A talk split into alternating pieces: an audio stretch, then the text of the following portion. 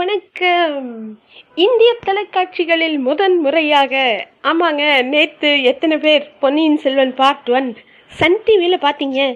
அடடடடா தேட்டரில் பார்த்தாச்சு ஓடிடியில் பார்த்தாச்சு. இருந்தாலும் வீட்டில் உட்காந்து அப்படி நம்மளோட லிவிங் ரூமில் ட்ராயிங் ரூமில் பார்க்கும்போது அது ஒரு தனி என்ஜாய்மெண்ட் தான் இல்லைங்களா? ஸோ உங்களோட ஃபேமிலியோட என்ஜாய் பண்ணியிருப்பீங்கன்னு நினைக்கிறேன்.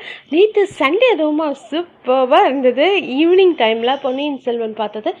எத்தனை பேர் என்ஜாய் பண்ணீங்க ஃபேமிலியோட முடிஞ்ச ஷேர் பண்ணுங்கள் தேங்க்யூ